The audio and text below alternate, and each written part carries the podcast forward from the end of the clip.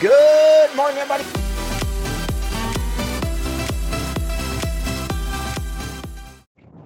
We all have times when things just don't feel right.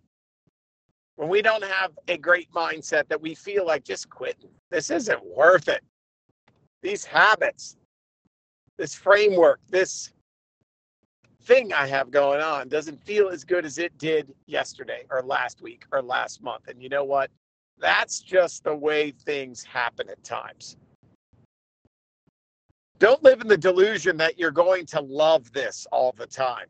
This goal setting, this habit stuff, this framework, this methodology that you know will move you forward to your goals, your dreams, and your aspirations understand that there are going to be seasons of your growth that just plain suck. That guy or gal who sold their business and now are bazillionaires, they have crappy days too.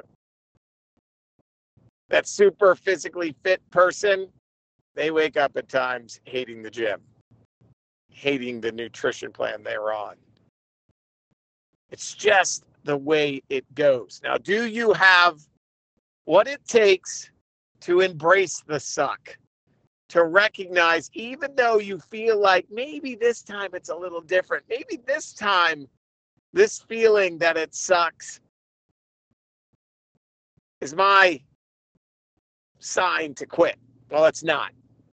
It's your sign that you're making progress, that you're moving forward, that you have what it takes to grind it out.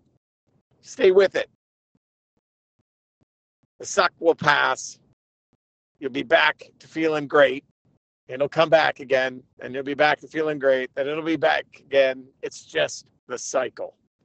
But man, does it beat not having a framework, not having a program, not having great habits, not seeing the forward progress. Don't be like the folks who give up and just deal with what comes at them. Stay proactive, stay forward thinking, push, push, push to get what you deserve. Make it a great one. If you need me, Voxer, V O X E R and my username is Wible, W I B L E. Talk to you soon.